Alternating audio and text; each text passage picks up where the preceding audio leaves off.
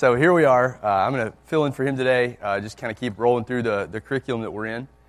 And um, we've been looking at discipleship, and that's where we're going to be this morning. But before we get there, let's, uh, let's open like we normally do with the, with the reading of Scripture and praying through that together.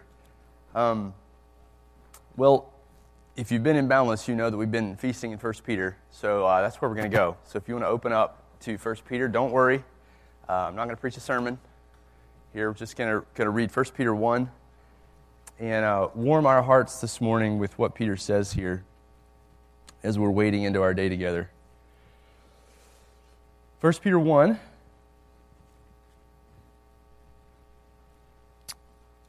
And in this chapter, as he's, as he's opening his letter, he, he just kind of explodes with, with praise to God here in verse 3. Blessed be the God and Father of our Lord Jesus Christ. His, his heart is, you know, really white hot with praise. And then what follows is really why. Um, why he is so zealously praising God. And so Peter just has this clear vision of all that God has done for us in Christ, all his promises, all he's going to do for us when he returns. And this just fills him with hope, fills him with praise. Down in verse 13, he's going to he's gonna tell us prepare our minds for action, being sober minded, set your hope fully on the grace that will be brought to you at the revelation of Jesus Christ. So that's kind of where this whole passage is headed. He wants us to set our hope fully on these things and, uh, and really not to, not to place our hope anywhere else. Uh, there's lots of things that are vying for our hopes, things we can hope in. Change here, opportunity there, promotion there, you know, different president, you know, uh, all those things. But here, Peter directs our gaze to things that are eternal and things that are coming. Um, so let's read this together. Blessed be the God and Father of our Lord Jesus Christ. Verse 3. According to his great mercy, he has caused us to be born again to a living hope through the resurrection of Jesus Christ from the dead He's given each one of us spiritual new birth. We're alive in Christ. Our hope is alive, and it came through Christ's resurrection from the dead. And it's to a certain goal, he says, to an inheritance that is imperishable, undefiled, and unfading. And right now, that's kept in heaven for you. And so, that inheritance, don't think something spiritual there. I mean, it is spiritual, but this is a physical inheritance in the new creation we're going to be learning a lot more about that in the Millennial Kingdom series and, and beyond, but this is an inheritance that Christ is going to give us. It's imperishable, undefiled, unfading. Right now it's kept in heaven, but it is coming, and it's for you. And then you, who, verse 5, by God's power, are being guarded through faith for a salvation ready to be revealed in the last time. So the question, you know, in a, in a world like ours, where there's lots of temptations, is am I going to get there? Like, am I going to get to that inheritance um, that's, that's coming? And he assures us that God, God's power is guarding us. He's keeping us believing, we could say. Every morning when we get up, like this morning, he's stoking your faith, guarding it. And it's for that final salvation that's ready to be revealed. And in this, what he just talked about, in this you rejoice. Though right now, for a little while, if necessary, you have been grieved by various trials. So now is not the time for inheritance. Now is the time for difficulty, trial. We've been grieved by them. It's only for a little while.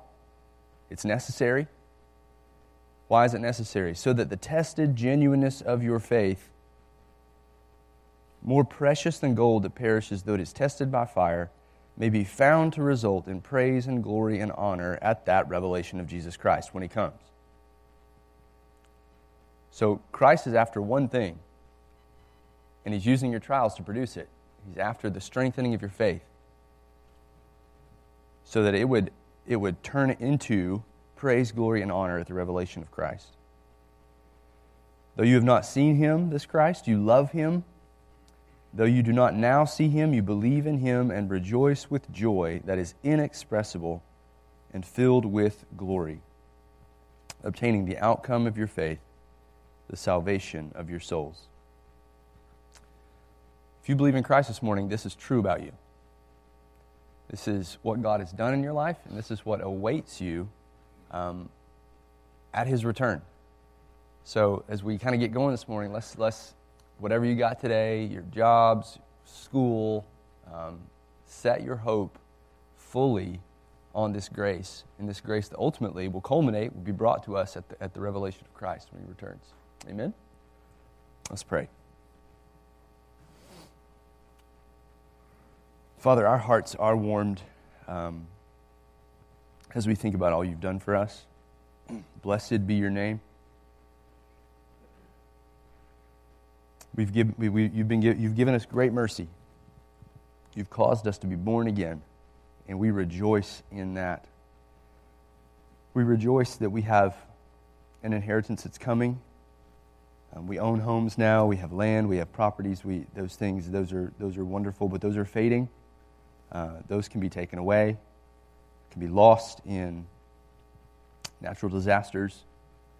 Um, governments can be at war, and we can be you know, refugees. So there's nothing lasting here. And yet, you're coming uh, at your return, and you're going to give us that inheritance that is imperishable, undefiled, and unfading. That's where we belong. That's our home. It's not here ultimately, not yet, um, but we'll be here as you come to, re- to renew it. And so we're thankful uh, that we get to participate in that. And we're thankful that you're guarding us this morning. Um, none of us would be able to do that for ourselves. Uh, keep us believing. Why do we keep believing every day? Uh, it's because you are at work in our hearts. You are for us and not against us. And we praise your name. And we rejoice in these things because uh, you're in control and, and you're in, even in control of the trials that we face, the difficulties at work, um, challenges at home, ways we wish we were different, um, areas we need to improve. And yet we entrust all that to you. Uh, the difficulties of our lives are hard, they grieve us. Um, we have to fight for faith, Lord. And yet you're, you're purifying us, you're refining that faith uh, in all the difficulties. And so we praise you for that. We love you, Lord. We haven't seen you, but we love you. You have, we've heard your voice, uh, the voice of the shepherd, and we've, you've called us out. Uh, we don't deserve to be part of your flock and your sheep, but we do love you. We want our love to increase. Our love often grows cold. Our joy is often waning because we have false hopes at times, and, and yet you're so kind to come to us and um, lift our gaze, like this morning, from your word back to you so tender, so kind. And so may we all with experience what Peter's talking about here and rejoice with joy that's inexpressible and full of glory. May that joy be contagious in our homes, um, with our wives, with our children, as we set the tone as men uh, in, your, in your church. And may you use us to, to spread your gospel. And uh, we ask it all in Jesus' name. Amen. All right, so we are jumping back in our study. I think we're on page seven uh, of our Grace and Granite curriculum. page seven, and we're looking at discipleship. And Pastor Brian really set us up well last week, kind of gave us a smattering of texts. We read those, discussed those. Very helpful. Um, just kind of get us going there on the topic.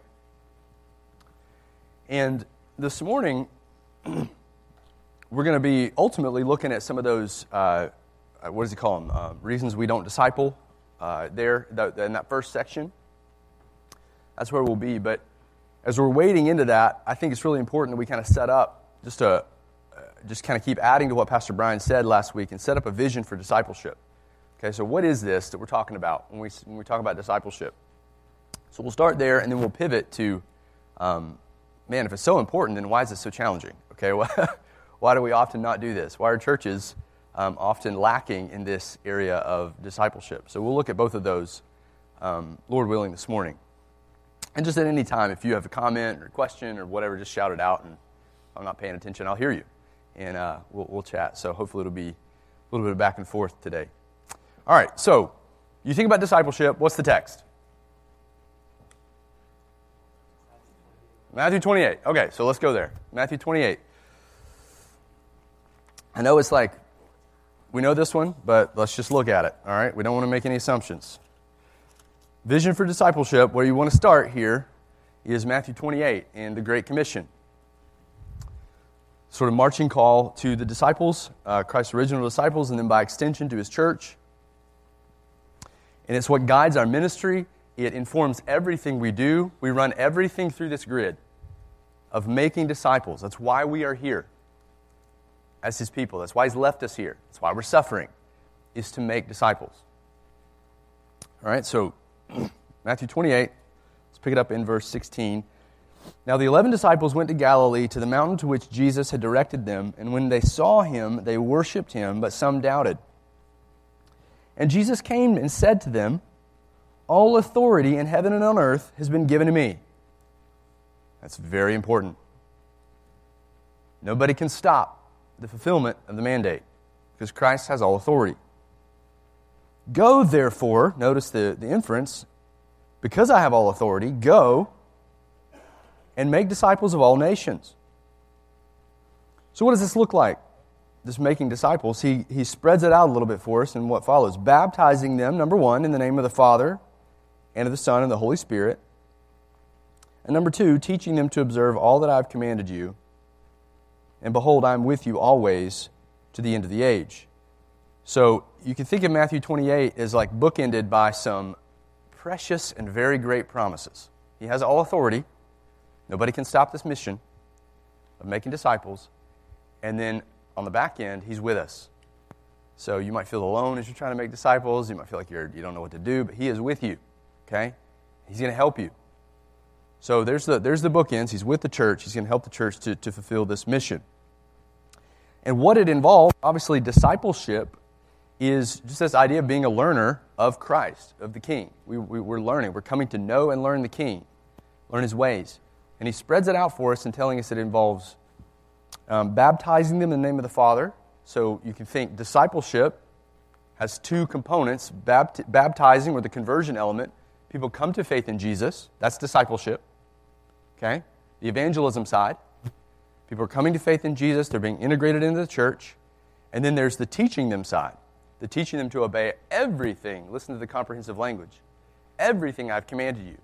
So you can say kind of evangelism and conversion on the one side, and teaching, maturation, growth, and teaching them to obey. So we're looking at discipleship is, is transformational, right? It's I'm not the way I used to be last year. I am changing because I'm becoming more obedient to Jesus. All right? So that's Matthew 28. It's important just to kind of fix that in our minds. That's what Christ has commanded the church. If he were here today, he would be evaluating us based on this text. Make sense? All right. So, Matthew 28, vision for discipleship. How is this carried out? Is this an individual call to like we're just supposed to go on college campuses and just all individually start doing this? Okay, you say no. Why do you say no? It's a mandate to the church.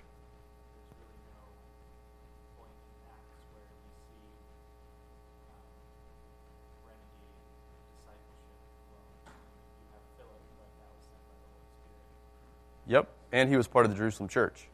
Yeah, and affirmed by that church. Yeah, you mentioned Philip, other things. Yes. So, key thing look at Acts, all right? So, Acts is how we see this taking shape, this vision taking shape, right? And what this looks like in its fulfillment. And so, we're not going to go there, but I'll just kind of give you a snapshot of, of this, the flow of discipleship happening in and through the church in Acts. It's a corporate mission. And it's happened, this, the church is central to it. This kind of begins in the church, it's what the conversions are gathered into, and it extends through the church. So, just think, think with me through this. In the Gospels, Christ is appointing his 12, his apostles, right? They preached the gospel in Acts and they planted churches. They didn't just leave those converts hanging out, right? They, they were preaching the gospel. They, they, when they believed the gospel, they gathered those converts into, into local churches, first in Jerusalem and then on. And eventually, they appointed elders in those churches. Right? So leadership development was happening. Who could shepherd those, those churches to maturity? So there's the teaching them to obey all that I've commanded you aspect of discipleship. But eventually, as these churches grew, Acts shows us something else. Usually, like I think about Antioch and even Jerusalem, as the churches are growing, they're maturing, something else is happening. There's a surplus of leaders. Well, actually, two things. Needs are arising because of the growth. And then the Lord's also raising up a surplus of leaders to help meet those needs. And in Antioch's case, to send out from the surplus, to send men out to replicate and to, and to start this process over again of Matthew 28.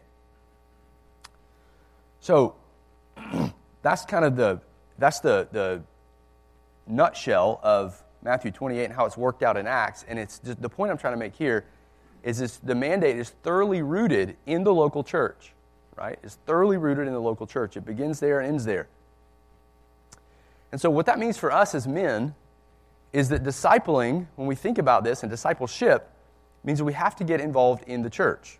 And again, I know I'm preaching to the choir here, but like, discipleship's not like you, I think you used the word renegade, some renegade approach. I mean, it's not that good things can't happen from that, but the way it's designed is, this, is to happen in and through the church.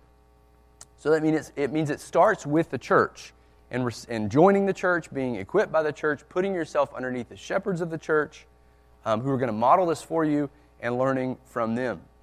Um, I like to call it getting in the flow. I think I stole that from, I think Jerry says that a lot, the guy who has this curriculum. Getting in the flow of discipleship. Where's that flow? Well, it's happening in the church. So you got to get got to get in there. That's where it starts. And we've got to learn then what it means to be faithful in the areas of our lives that God's given us. We've got to learn how to really use our gifts to serve others. And we need others to help us in that process, to learn those things, to be equipped in those things. That's because we can't disciple others unless we are in this flow ourselves. Right? We can't disciple others unless we're, we're in the discipleship flow ourselves. That's a really key, key point when we're thinking about discipleship. Unless we're under faithful shepherds who are equipping us, um, we won't disciple, and then unless we are growing ourselves, we won't disciple. So it's key to be in the flow. And once we're connected, once we are in that flow, and you got people around you, and you're, you know, you're moving forward, people are helping you, you got people to go to with your questions. Once you're in that flow and you're connected, the Lord calls us, He's calling us to pay it forward right? We have to be part of the process. We can't just receive, we have to turn and bend out. Everything the Lord's teaching us, He wants us to, to pay that forward, right? To help others learn to obey Him too. And so He wants you to help that young man in your Sunday school class who just got married to learn how to be a faithful husband, to kind of take him under your wing, even if he's not asking for it, okay? He wants you to help that young college guy learn to overcome porn Like, that's on you, right? Like we need to help each other with, with those things. Or if you're young, he wants you to be an encouragement to an older man by just coming up to him and asking him for his wisdom on certain situations in your life. That's how he's designed the church to, to work. We've got to be in the flow. And this is the mission of the church. And it involves every single one of us. It's the most important task we could be involved in, and especially for us men. So we're thinking about grace and granite. It's a great topic. Because men, especially you men here at Grace and Granite, are the core of this church. You set the pace. People look to you. You're married, your wives are looking to you, whether you, whether you realize it or not. You're setting the pace for her. You're setting the pace for your children. The saints look to you here as examples. And so, how we approach helping others and how clear our vision is on this matters for our church. Because we help set that culture of discipleship here at Timberlake. And that's one thing that I love and I think has been growing here at TBC over the years is just this, this deep culture of discipleship where we're, we're, we're ready to get in each other's lives and help each other grow and very aware that we need to pay that forward. So I, that's not, this is not a rebuke, okay? This is, I'm, I love being here. Uh, I love being in the flow with you men, and it is, it's a privilege. But as important as this is, you know, and we say well, this is the mission, this is the mission of the church, uh, it's often not of the culture in the church, right? Not here necessarily, but in churches abroad. I talk to a lot of people that are coming into the church that I ask them, Have you ever been discipled? And they say, No. You know, do you know what this is? Not really. Uh, they just don't really have a clear picture of that. And because it's so important, we can expect that Satan will be all over this thing, you know, trying to, trying to dissuade us from it, giving us excuses not to do it, um, filling us with lies, uh, you know, all those things. And so, what we need to do, and what the curriculum does for us this morning, is it helps us to take some time and think through why discipleship is often so rare in the church, why it's such a struggle sometimes to disciple other people. And so he gives us four reasons here in your, in your curriculum why we struggle to disciple. and really, uh, what you're going to see this morning is, is, is, they're more like headings, right? These are, these are like four headings. And then all the subpoints are more like the reasons. Um, so he groups them into four. I think he says ignorance, um, reticence, indifference, and disobedience. And I think as I was reflecting on this uh, over the last few days, I think the first two, ignorance, ignorance and reticence, are probably the most sinister in good churches. And uh, indifference and disobedience, you know, we won't spend as much time on those.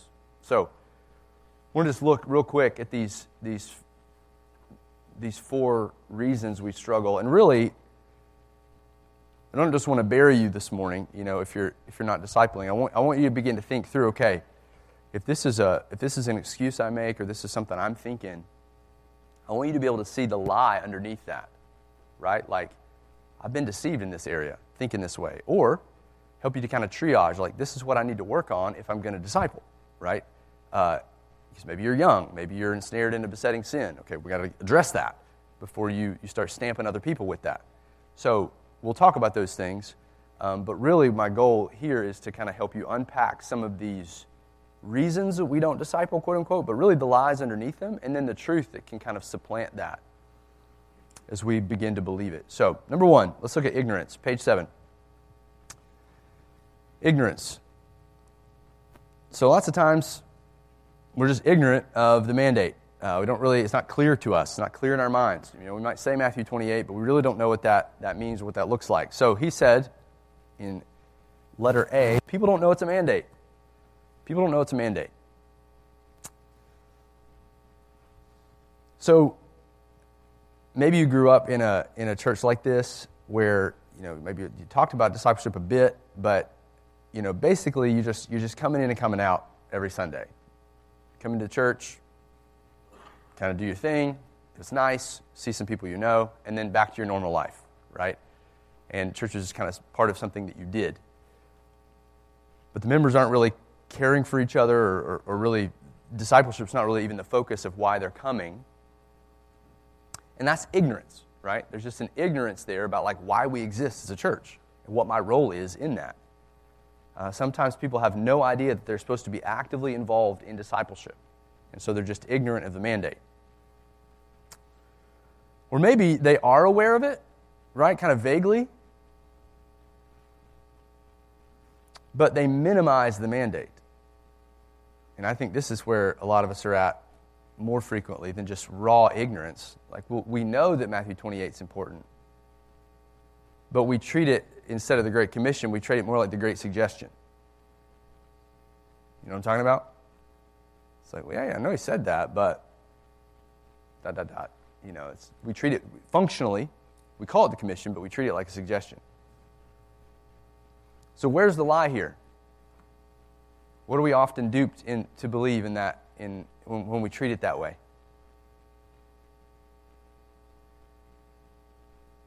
No, not a trick question. What's that? What's that? Yeah, we think, it, we think it, that, that is the lie, right? We think it's optional. We don't realize that it's actually commanded of us. We think discipleship's a recommendation, right? If we have time, if the right opportunity comes to us, the right person wants to be discipled, then we'll choose to maybe get involved in that. But Matthew 28 has to be foundational for us and convictional that this is not an option. Because discipleship is very difficult. Okay? It's not easy. Sometimes we try to make it sound like it's easy. It's not. Like it requires everything of you. But if this is not convictional for you, if you don't, if, you, if it's not convictional that Christ actually commanded me to do this, and then not only has He committed me, but when He returns, He's going to ask me to give an account for how I fulfilled this or not. And we don't want to be caught with our pants down here, right? Like, I know that Matthew 28 was there, and, and I know that you gave me gifts, Lord, and, and I know that. In, in, what did you do with it? Right? What did, what did you do with what I gave you? Did you multiply it? So I know that that's, that's pretty intense, but I think that's, that's good to build the convictions in us because those convictions will drive you to overcome the obstacles. Because the obstacles are many. So if you're not discipling, your convictions aren't deep enough, right? So you want to be this is this is foundational number 1. This is not a suggestion. This is this is a command and that Christ is going to hold us accountable in love, in his grace, and for how we handled how we handled our gifts and, and stewarded those. So there's some truths there to, to try to help you overcome maybe that, that particular lie. And then look at letter B here. He says that people often overcomplicate their view of discipleship. So one of the reasons that people don't do it, one of the reasons of, you know, kind of furthering out this ignorance, is people are ignorant of what it involves, you know, what, what's, what, what it takes. And he just says they overcomplicate it. That's very true. And one of the, one of the things that I hear often, you know, as I'm, as I'm chatting with people about this, is I'll hear something along these lines. I'll go, Clay, I'm not just, I'm not really sure what to do to disciple somebody else. You ever thought about that? Like, discipleship, like, what do I do? You know, what, what's it involve? And depending on your upbringing and background, it might seem like a 28 step process, you know, and, um, or you might be looking at how one guy does it and think, I could never do it that way.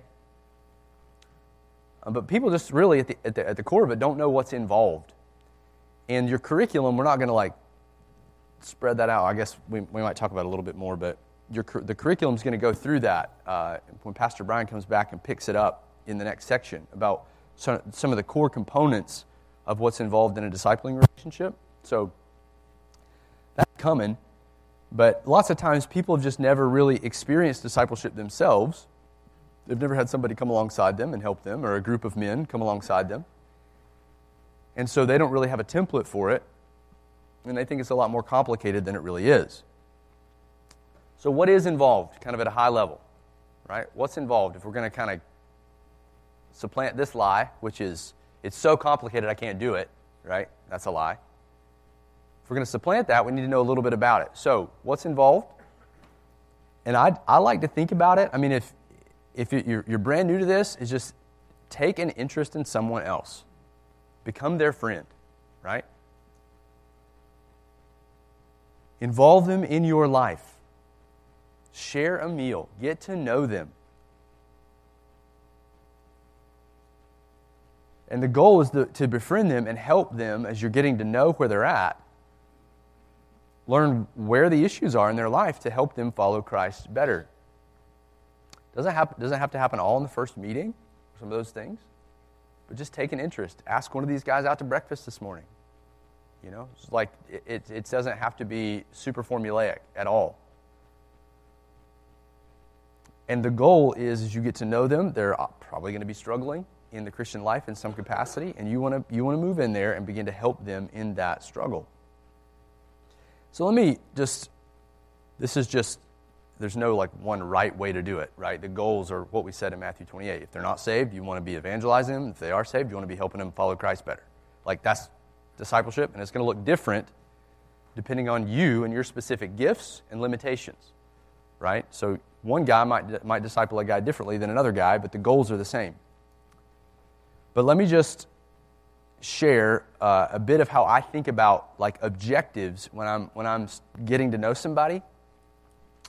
Um, and again, I don't want you guys to think this is overly complicated uh, and really kind of undo this first point, but I, I find it helpful just to have some objectives, kind of know what am I aiming at, you know, as I'm as I'm moving toward guys. And first one, like I said, is just my, my main goal is just to befriend them and love them. You know, like that's primary. It's just, it might not go any further than that. I might just, but I want to live an open life, a life that's, that's engaging other guys, that's proactive, and moving toward them and not just kind of staying in my, my own spheres. right? That's kind of that outward focus of the Great Commission. We want to be befriending others. That'd be, that'd be kind of goal number one.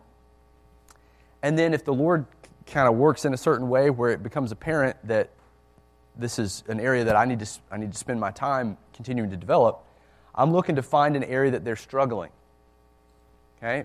Just, I'm not just trying to scratch around, but just like, hey, if you could change one thing in your life, bro, like what would it be? Right? Just one thing. Where is your life burning down right now? Just, uh, we don't need to address everything. Let's just find the one area that's just like, man, your conscience is just on fire.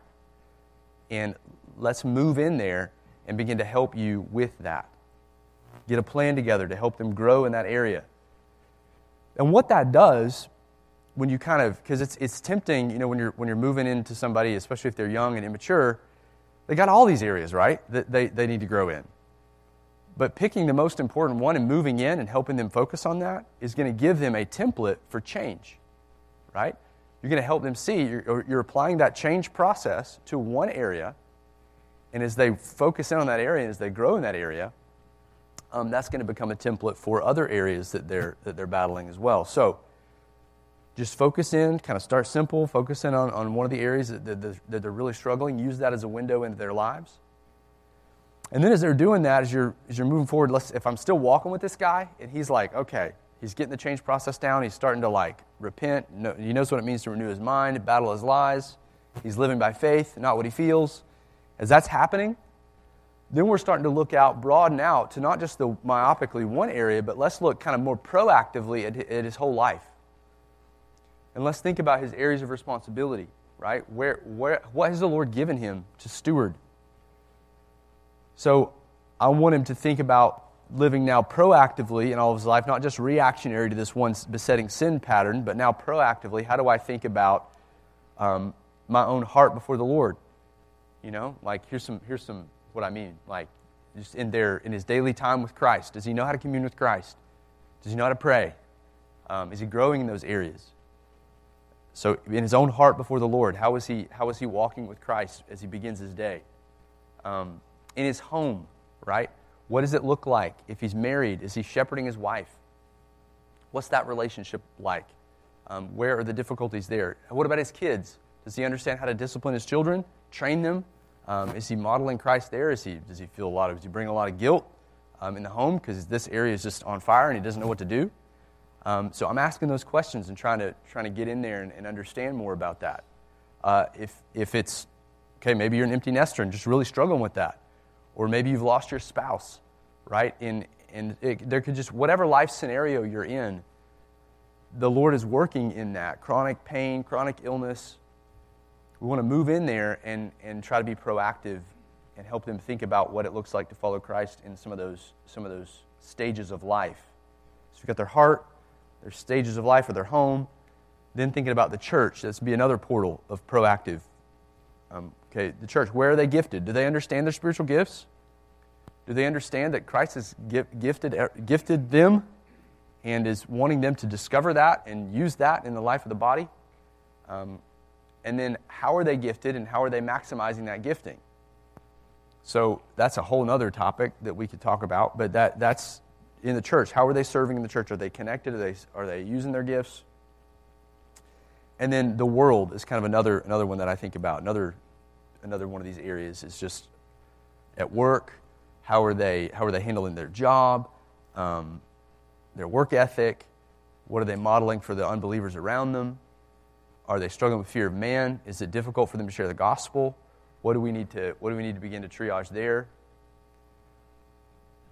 So that's, that's all sort of this this helping them live, live faithfully in multiple areas of their life. So if I've got kind of first goal is befriending them, second goal is helping them in a besetting sin pattern, third goal is being more proactive and helping them live, you know, moving, moving toward the areas of their life. And then the last one would be helping them replicate in other people. Right? The fourth goal, my fourth goal is helping them replicate. So I want to see as they're growing, I'm starting to pr- put more and more weight on them of like, hey, you need to pay this forward. Hey, you need to be engaging people. Hey, you need to find that lonely person that's sitting there and they don't have anybody talking to them and like go talk to them and be, and pay forward everything you've received. So it's not complete. The discipleship process is not complete until we're doing that, until your disciple is making disciples. So that's very, very important. Um, again, we could talk about this all day, but I'm just going to kind of keep moving forward. Um, so lots of times people overcomplicate their view. That's the kind of the point. That's the point we're, we're looking at. So if all everything I just shared just seems overwhelming to you, um, just be their friend, right? Start getting to know them and love them where they're at. Uh, that's really all that's involved here. And then another another area of ignorance is um, letter C. People think it's a specialized area for the professionals. You know, right? You might hear somebody talking and think, I could never do it that way. Uh, or this is just for the pastors, because this is what we pay them to do. Um, we're here to be discipled by them. So, those, what, that, what does that reveal? Where's the lie there? What's that? Well, laziness, maybe. Yeah, it could be lazy. That we're not equipped, yeah. Or that that it's the, it's the pastor's job to, to do the discipleship. That's definitely true. We definitely model that. But according to Ephesians 4, what's our job? Equip the saints for the work of the ministry. So our job is to equip you to be discipling others. And so if you look at that model, Christ had his 12, Paul had his core, and he was investing deeply in a few men, and they were replicating, right? And that's the model within the church as well to invest deeply in a few and they begin to replicate. So when you think it's a specialized area for the professionals, you kind of miss the fact that when Christ saved you, Ephesians 4, that's where this kind of passage starts. When he saved you, he gifted you. So he expects you, he expects every Christian to participate in the mission. But the reality is, oftentimes we don't know our gifts. Oftentimes we come into the church with all kinds of besetting sin.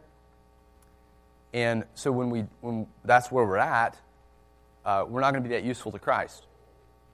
We're like a broken arm, and we're, we're being added to the body as a broken arm. You know, and so when my arm is broken, it doesn't work very well. So what it needs is mending. It needs to be set, cast. The bone needs to come back together. And so that's one aspect of the equipping that, that the shepherds do. They mend you, right? They help you overcome some of those pieces. But as that bone sets, the other aspect of equipping is helping you strengthen that and then actually begin to use that arm um, as part of the body. So the point for pastors is we're not running around doing all of the discipleship or counseling. We can't. There's no way we can do all that. The, the needs are overwhelming. But the key where we have to focus is equipping you men, and why this is why this setting is so important is you're the core, right? You're the core you're the 12, you know, or 120 or whatever you want to, however you want to think of yourselves, as now permeating the body, permeating your families. So it's important that, that you get it and begin to pay that forward. And not think that it's just some specialized area for Pastor Brian or Mark in the counseling department or the certified counselors. Are they going to be better at that? Yeah, probably. The more training you get, the more equipping you get, you're going to do it better, but you're not off the hook. You're not going to be able to tell Christ when he returns, well, I wasn't certified. Right? he's going to say, well, then why didn't you sit through the class? You know, like, that was a shameless plug, Mark. All right, you get, you get the point. Ignorance is kind of the, the, a, a big hindrance to discipling, and often we kind of hide behind some of these excuses. Here's number two. How are we doing on time? Got about 10 minutes left, 15 minutes. Number two, reticence. reticence is another, another reason that we don't disciple. And what he just means here is just kind of that we're hesitant to disciple. And I think this is where the majority of people are in the body. They want to do it, they know they need to do it, they maybe have dabbled in it a little bit, but they're just overall, overall just kind of hesitant, right? We're not sure we're doing it right. And they're just hesitant for lots of reasons. He spells some of those out. He talks about, you know, he kind of hits us right between the eyes here uh, in letter A. It says we're selfish in our use of our time. What do you think he means there? Selfish in the use of our time. Somebody in the back. I'm calling you guys out back there.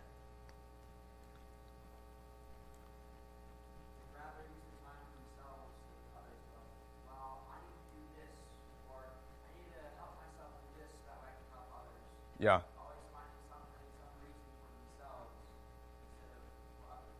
Sure. Yeah, and, there, and, there's a reality to that, right? Like you, you got to go to work, you got to you got to like fix your projects at home, you got to you know repair the pipe, like whatever.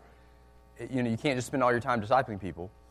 But oftentimes we've got a lot more time than we actually are ready to admit. But we like to use that time, you know, for ourselves versus helping others follow Christ. Yeah, Russ.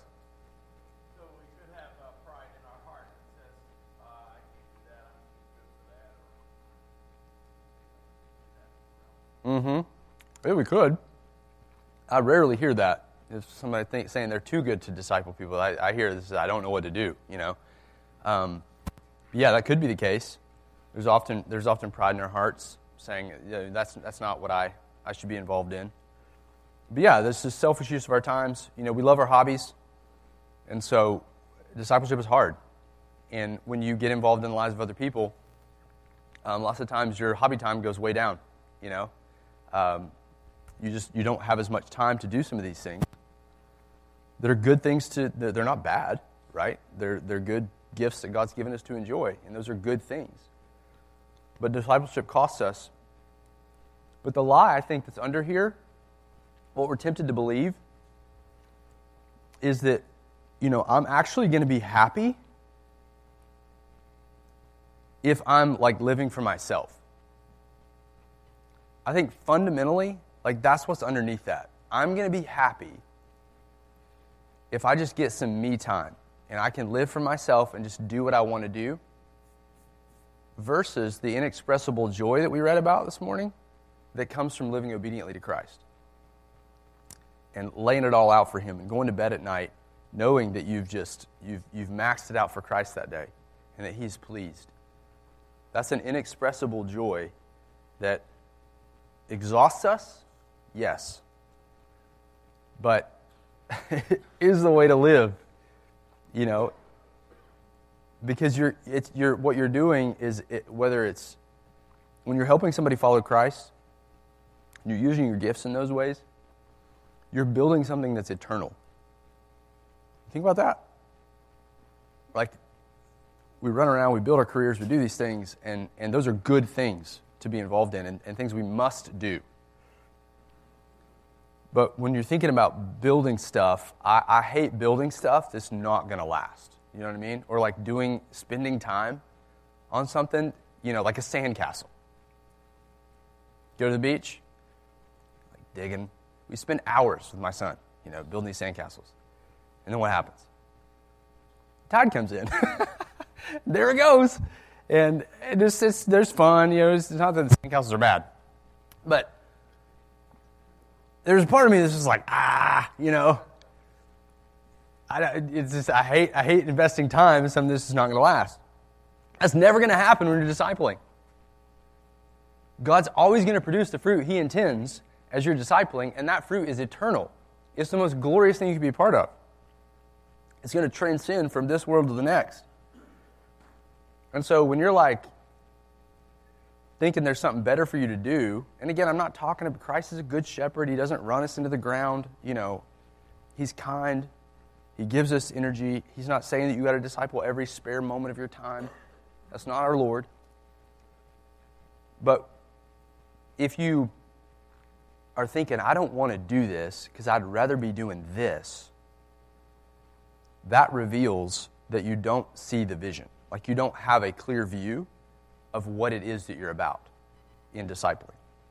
Um, does that make sense? Because the clearer you see it, the more compelling it's going to become to you. Um, all right, so the selfish use of our time. You guys are never going to let me teach again because is so convicting. All right, uh, letter B. This is the curriculum's fault. This is not my fault. We're just, we're just spreading this out, okay? We're often hesitant, right?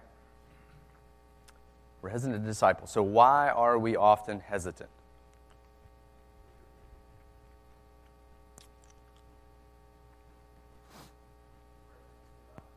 What's that? Afraid to mess it up. Yep, that's probably the, one of the number one things I hear. And correlate, corollary, oh, go ahead. Yeah. Yep.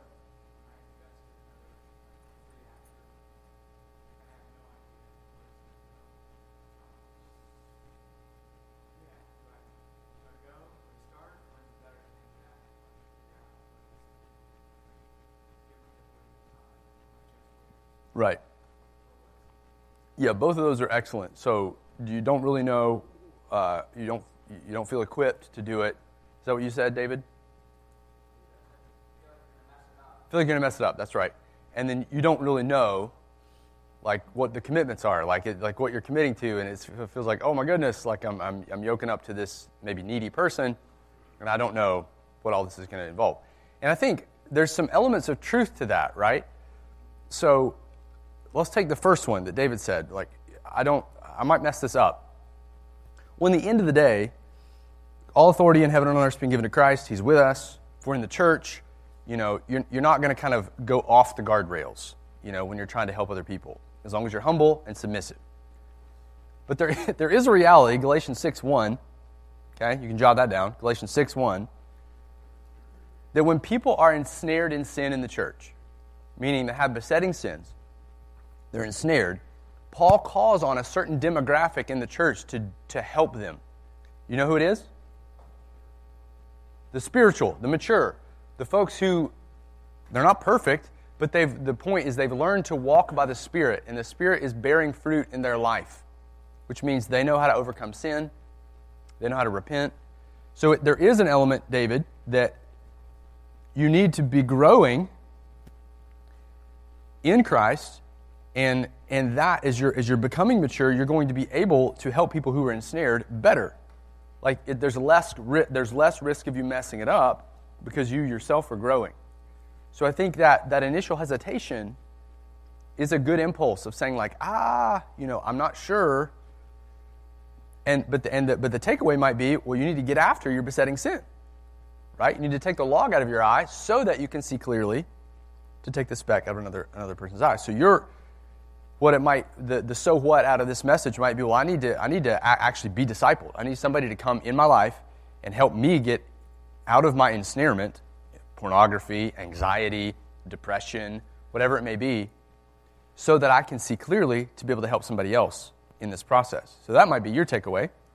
One not you dave but like one's takeaway uh, from from this as far as like if i want to get active in discipleship then i need to deal with some of the things in my heart. We're often hesitant because we know that we've got these areas in our lives that are undone, and we're too proud to ask for help. And so we just keep hiding behind that as an excuse. Uh, so that, yes, oftentimes we are hesitant. And then, like, just kind of pick, picking up what you guys have said, uh, when we're waiting in sometimes, there is this good caution of counting the cost, like David was saying. I guess both Davids, right? David Miller was saying. Um, of just the need to count the cost. And again, discipleship relationships, I, I, think Pastor Brian will cover this next time, but they're diff, like they're not all monolithic. meaning they don't, they don't, they're not all the same. So some may be short term, where you're dealing with a crisis, and it's kind of got you can set some limits on it. It doesn't have to. It doesn't have to. You know, spread the boundaries of you know open, this open-ended thing. You can you can help mitigate that by saying, hey, we're going to focus on this area. Others kind of you walk with them for a long time you know, through it's more of a friendship that's built. They're, they're, my point is just they're different. So um, if you're if there's an excuse there of like I don't really know what I'm getting into, uh, that might help. And then it also might help to think, okay, well, what if I get into it and I'm overwhelmed because this guy's got issues I don't know how to deal with? Well, that's why you're in the church. Then you can go up the chain, right? You can go to your Sunday school class teacher. You can go to uh, you know one of the shepherds here, and say, hey, I'm discipling this guy um, here's, what we're, here's what we're dealing with. You bring the guy in, and then you watch that shepherd navigate that issue with that guy, and now you're growing. So the point there, that helps mitigate some of those pieces of, of hesitancy. We're not sure what to do. We, we don't think we're mature enough. Sometimes we're hesitant because we just don't think we're gifted uh, for this kind of intensive people work, and you may not be. right? That may be a reality. The spiritual gifts are, are wide ranging. So, a guy that's gifted in service, and he loves being behind the scenes, he loves just getting his hands dirty, like getting the projects done, and that is like the way his soul is filled and it's just what he thrives in. That guy's discipleship relationship with another dude is going to look different than the guy who's over here and he's like strong in teaching and strong in discernment and is really able to like get to root issues quickly. Like they're going to look different, right? And I don't that's not a bad thing. If everybody discipled like me, that'd be a problem. You know, uh, that would just not be good. Um, if everybody discipled just like you, that wouldn't be good. But we need each other and we need to cross pollinate in those ways. So I think another reason we're hesitant is because we look at maybe some guy who appears to be really doing a bang up job of discipleship and we think, I can never do it like that guy. So then we hesitate, we hang back. Um, and I, that's just not good because the Lord has gifted you specifically, and He intends to use you in a unique way here in this body. And so you don't need to, you know, envy others' gifts. You need to just be content with what the Lord's given you and try to maximize that. All right? And then closely related here, letter number C, we're often fearful. And we've talked about this, you know, we're, we're afraid of lots of things, afraid to mess somebody up, afraid to look like, you know, I don't have answers. If I get involved with somebody, we make it more about us, really, than, than about the task. And I think that's another, another lie that gets in there is discipleship is not about you, it's about the other person in the glory of Christ. And so when you're consumed with a task, then it's like, hey, I want to figure out how to, how to get the task done. And it becomes less about, less about me. Mm-hmm. Are you really believing that God promised to equip you? And if He promised, He will do That's right. So why are you afraid that you'll mess it up when you're really not the one sovereign? Yeah, that's good. Yeah, and, and the kind of the, the funny thing about this is when you get involved in the lives of others, if you're sitting there and let's say you're, you're not you don't have some glaring besetting sin, but you just feel generally like I don't know enough to disciple, right? That when you get involved with somebody else, guess what happens? That itself becomes the agent of your change, right? You grow by doing it. So it's, it's a, it really is a cycle. Like I, you get better at it by doing it. And so if you're if you're hanging back because you're not good at it yet enough, you know, but there's not there's not a besetting like a major problematic area in your life, you just feel insecure about it. Well, the way that you're going to get better at it is by doing it. Like everything else in life, right? trying to teach my son how to play basketball. He gets discouraged because he doesn't know how to dribble. I'm like, well, buddy, you're going to have to do what? Practice right? It's so easy to flows right off our tongue, you know, when we're in these other areas, but same is true about discipleship. All right, so we'll just, you can see the other things here. Uh, it, it, gets a little um, redundant here in the list. There's, he's just kind of spreading some of these things out. He talks about three and four here indifference, you know, we really don't care. We're not sure that it matters that much uh, can be an excuse, and then disobedience as well. That, that's just the bottom line. Is number four is at the at the end of the day, uh, if we're not involved and and we ought to be, then we're just kind of yeah, it's, it's just a, it's a matter of obedience or disobedience. So as we're wrapping this up, I know that's a lot to kind of think about, but just are you in the flow of discipleship? meaning are you in uh, are you are you meaningfully connected to this church joined member are you in a sunday school class where there's a shepherd over you that you're submitting to that you're watching you're seeing the close range of how he's shepherding the sheep and you're learning from that shepherd does he know your life um, is he helping you grow at some level he doesn't have to be actively discipling you but is he is he in your orbit helping you helping you grow is there somebody else in the body that's, that's coming alongside you that, you that you can go to? Again, it doesn't have to be I'm meeting with them every week and we're going through a book. You know, it just is there somebody you can go to that you do go to when you have questions about life and they're helping you you know, and they're helping you grow. And then are you paying that forward in one way or another, somehow, with some specific people here at this church? So those are, those are the aims. And so if you're younger, you're enthusiastic, you know, but you're untested, how can you get in the flow? What is that, what is that going to look like? What can you do? Just kidding. Most of the young guys are up here. What can you do? Tell me. All right, we're not going to like be in this discipleship thing and you're going to have no idea. Come on, let's go. ask another older guy to pour into you and then things that you are learning, talk about it with others so that you can share all of this goodness and wisdom and instruction with them. Amen. That's great. Ask another guy to get involved in your life and you be sharing about it with your, in your peer groups. Guess what you can do? Always. P R A Y. Right? You can always pray. Always ask people, how can I pray for you? The ministry of intercession. Even if you don't know much, you can start praying day one um, and being an influence in that way and just seeking, seeking wisdom. Obviously, helping others grow and paying it forward, looking for their younger people in the church, youth group, whatever it may be, uh, your peers, um, getting them involved. Yeah, that's great. All right. Let's say you're enslaved to a particular sin pattern. You're sitting in here right now. You're like, man, I'm drowning in depression. Right? Drowning in depression. So, what do you need? What would the takeaway? What would, what would the takeaway look like for that guy today? Getting in the flow? Yeah, he needs help. Right? So he needs to humble himself and reach out to somebody, one of the shepherds, for help. And that's, that would be the way that he gets in the flow to, to begin taking the log out of his own eye so that he can see clearly to take the speck eventually out of somebody else's in the life of discipleship. That's great. All right, what if you're growing but you're hesitant? What would be the takeaway for that guy? If you're growing but you're like, oh. Begin a new friendship? Yep. I would say triage why you're hesitant. Like, get in there, know the specifics, like, know your specific hindrances. What, what's hindering you personally from getting involved in the lives of other people?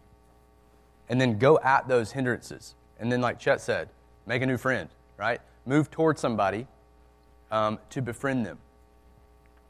Talk to one of your shepherds. If you're saying, okay, I know I need to do this, I'm not really sure exactly how to go about this or who needs what, go to your, go to your shepherd in your Sunday school class come to the shepherd that has 200 young people that need discipleship. Um, I, will, I, I, can help you um, with, with folks if you're looking to get paired up.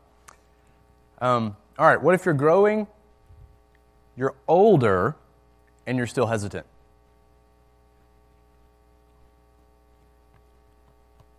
What would the takeaway look like for you?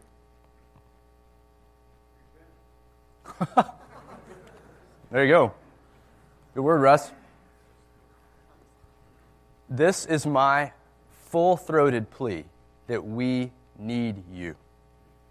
Like you are in the prime, the absolute prime. You have experience.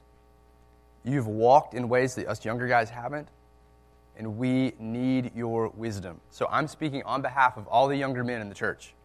Um, so if you're thinking, well, nobody's asking me for anything, well, that's because we're dumb. We need you, okay? And so that's, that's the, the takeaway for you is hey, get, get involved. Even if young guys aren't asking, they need you. Befriend one of them, invite somebody out to breakfast, meet somebody, just take an interest in them, start asking about their burdens because they're probably too sheepish to come and ask you. Because they're just like, ah, I don't want to bother them, you know, just take an interest. And so many of you, just end here, so many of you are already in the flow, okay? And this is not like, hey, you guys are not doing this, you need to get, get after it. There's, there's a lot of this happening in the church already. It's a thrill to my soul. It's a thrill to see it happening. And uh, it's just a joy to be able to come alongside you and get in it with you.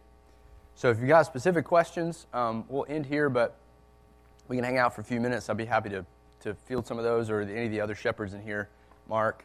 Um, but if you've got some really hard ones, you can just save them until Pastor Brian gets back, okay? He'll be back next week. All right? Oh, that's a great point. Yeah, Tim. Tim and Tim actually asked me to say this, and I forgot. Um, we are not meeting next week, so it'll be two weeks from now that you can ask Pastor Brian all your hard questions. So not not this coming week. We're all like the whole staff. You can pray for us that our plane doesn't crash, because the whole pastoral staff is going down to a conference, and uh, like almost all of us are on the same flight. So, um, so that wouldn't be good. You got, one of you guys gonna have to step up if uh, if we go down. But we're yeah we're headed down to a conference next week. We won't be there, so we just figured it'd be easier to to nix Grace and Granite, and then we'll pick it back up uh, following week. All right, let's pray.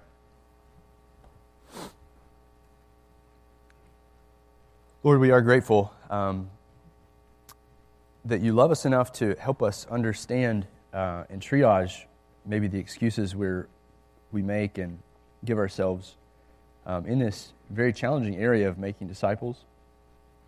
And I pray that um, as you always do, that as you convict, uh, you also encourage and just help us see that you are with us in this task and that we're part of a good church. And that's all by your infinite grace. And you desire to see us succeed in this area, and it will. The gates of hell won't prevail against what we're trying to do here. Uh, our flesh won't prevail ultimately against what we're trying to do here in, in helping others come to faith and, and grow in you. And we see that. We see people that are being transformed uh, on a daily basis. Our waters of baptism are full. And none of us take credit for that, Lord. That is, you are the great discipler.